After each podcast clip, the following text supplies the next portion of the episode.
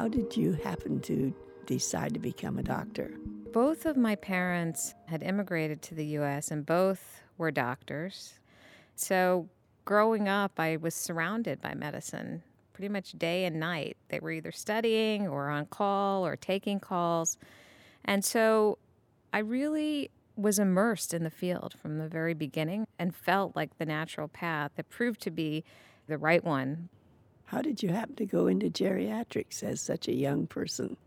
I was incredibly fortunate. I had a mentor who was a geriatrician, and she had this love of caring for older adults. And I acquired that through watching her interact with her patients.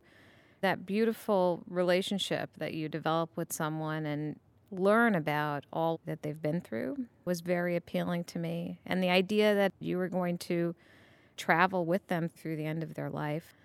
I knew I wanted to be an oncologist, though. How did that come about? My mom was a radiation oncologist and loved her field. And I was exposed to oncology also during training, and it was the same type of love this chronic care for someone during a really challenging part of their life and walking on that journey with them.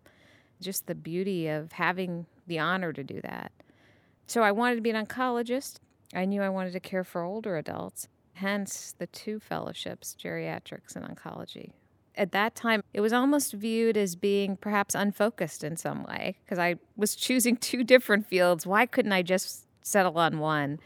But I had a great mentor who said, You can do it. Why not? That's something that's needed. And she encouraged me to do the geriatrics and then go into oncology. And that proved to be a really wise piece of advice.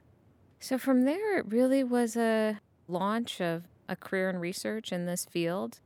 I always loved taking care of patients, so my research was based upon the questions that patients were asking me. Things like, tell me, based upon who I am as a whole person, age being just one small part, how should we tailor my treatment? And what's my risk of side effects? It was those patient driven questions that drove a whole research career.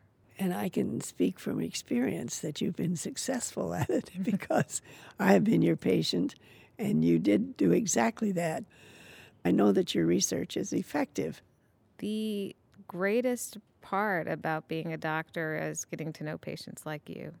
It really doesn't get better than that. The chance to get to know someone, to walk with them during a period of their life over years, and to share one another's lives and watch you age successfully and with such grace. I beg your pardon. Despite cancer. Right.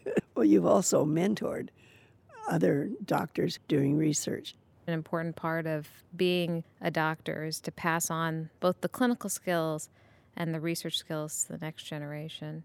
I'm so glad that you chose geriatric oncology and that I was fortunate enough to come along when you were there. Yeah, it's been a decade together. What a wonderful decade it's been. I'm very grateful to you. I just know that all your other patients are as fortunate as I am, and I'm delighted that we're friends. The honor is truly all mine.